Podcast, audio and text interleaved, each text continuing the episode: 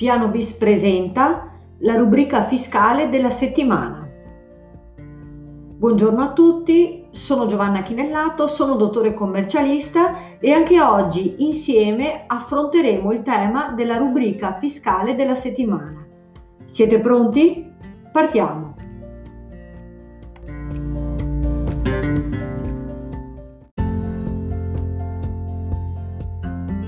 L'argomento della rubrica fiscale di oggi vi darà delle indicazioni pratiche su come usufruire dell'agevolazione prevista dal decreto Cura Italia all'articolo 54 per la riduzione o sospensione delle rate di mutuo prima casa per le partite IVA, compresi i lavoratori autonomi e i professionisti, e per i lavoratori dipendenti che abbiano subito una riduzione o sospensione dell'orario di lavoro a causa dell'emergenza Covid-19.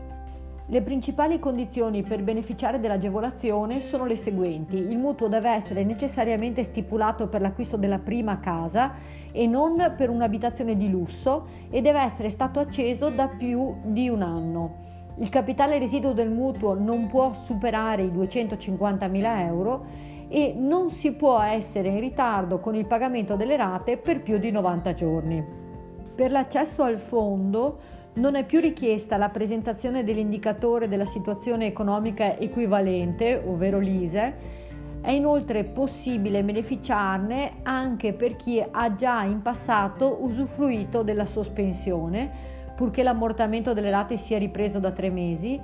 Inoltre è stato previsto che il fondo sopporti il 50% degli interessi che maturano nel periodo della sospensione. La durata della sospensione va dal periodo di entrata in vigore del decreto Cura Italia, ovvero il 21 febbraio 2020, fino ai nove mesi successivi. Sarà quindi possibile richiedere una sospensione delle rate in un qualsiasi momento intercorrente tra il 21 febbraio e i nove mesi successivi. Il 30 marzo 2020 il MEF ha pubblicato la modulistica da presentare per la domanda di sospensione del mutuo tramite l'accesso al Fondo di solidarietà per i mutui per l'acquisto della prima casa. La procedura è eh, facilitata e velocizzata, sarà quindi necessario compilare il modulo e presentarlo alla banca di riferimento. Ultima precisazione, cosa si intende per sospensione del lavoro o riduzione dell'orario di lavoro per un lavoratore dipendente? Allora, i casi previsti dal decreto attuativo sono i seguenti, ovvero sospensione del lavoro per almeno 30 giorni lavorativi consecutivi, riduzione dell'orario di lavoro per un periodo di almeno 30 giorni lavorativi consecutivi corrispondente ad una riduzione almeno pari al 20% dell'orario complessivo.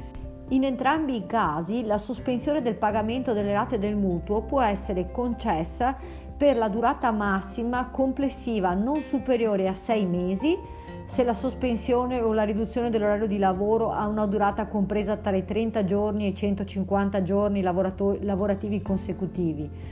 12 mesi nel caso invece in cui la sospensione o la riduzione dell'orario di lavoro abbia una durata compresa tra i 151 e i 302 giorni lavorativi consecutivi 18 mesi se la sospensione dell'orario di lavoro o riduzione ha una durata superiore di 303 giorni lavorativi consecutivi, fermo restando ovviamente la durata massima complessiva di 18 mesi. La sospensione inoltre può essere reiterata anche per i periodi non continuativi entro i limiti della dotazione del fondo. Per quanto riguarda i liberi professionisti sarà invece necess- necessario autocertificare che in un trimestre successivo al 21 febbraio 2020 ovvero nel minor lasso di tempo intercorrente tra la data della domanda e la predetta data, ci sia stato un calo del fatturato superiore al 33% del fatturato dell'ultimo trimestre 2019 in conseguenza della chiusura o della restrizione della propria attività. Cerchiamo innanzitutto di capire cosa si intende per fatturato. Per fatturato si intendono di fatto gli incassi. A questo punto sarà necessario individuare la data in cui viene effettuata la domanda per la sospensione del mutuo. Si deve quindi tener conto del periodo intercorrente tra il 21 febbraio e questa data e tener conto quindi degli incassi effettivi che sono avvenuti in questo periodo. per poter correttamente valutare se c'è stata un'effettiva riduzione di oltre il 33% del proprio fatturato rispetto all'ultimo trimestre 2019. Con questo è tutto, vi auguro una buona giornata e vi aspetto la prossima settimana con la nuova rubrica fiscale di Piano Bis.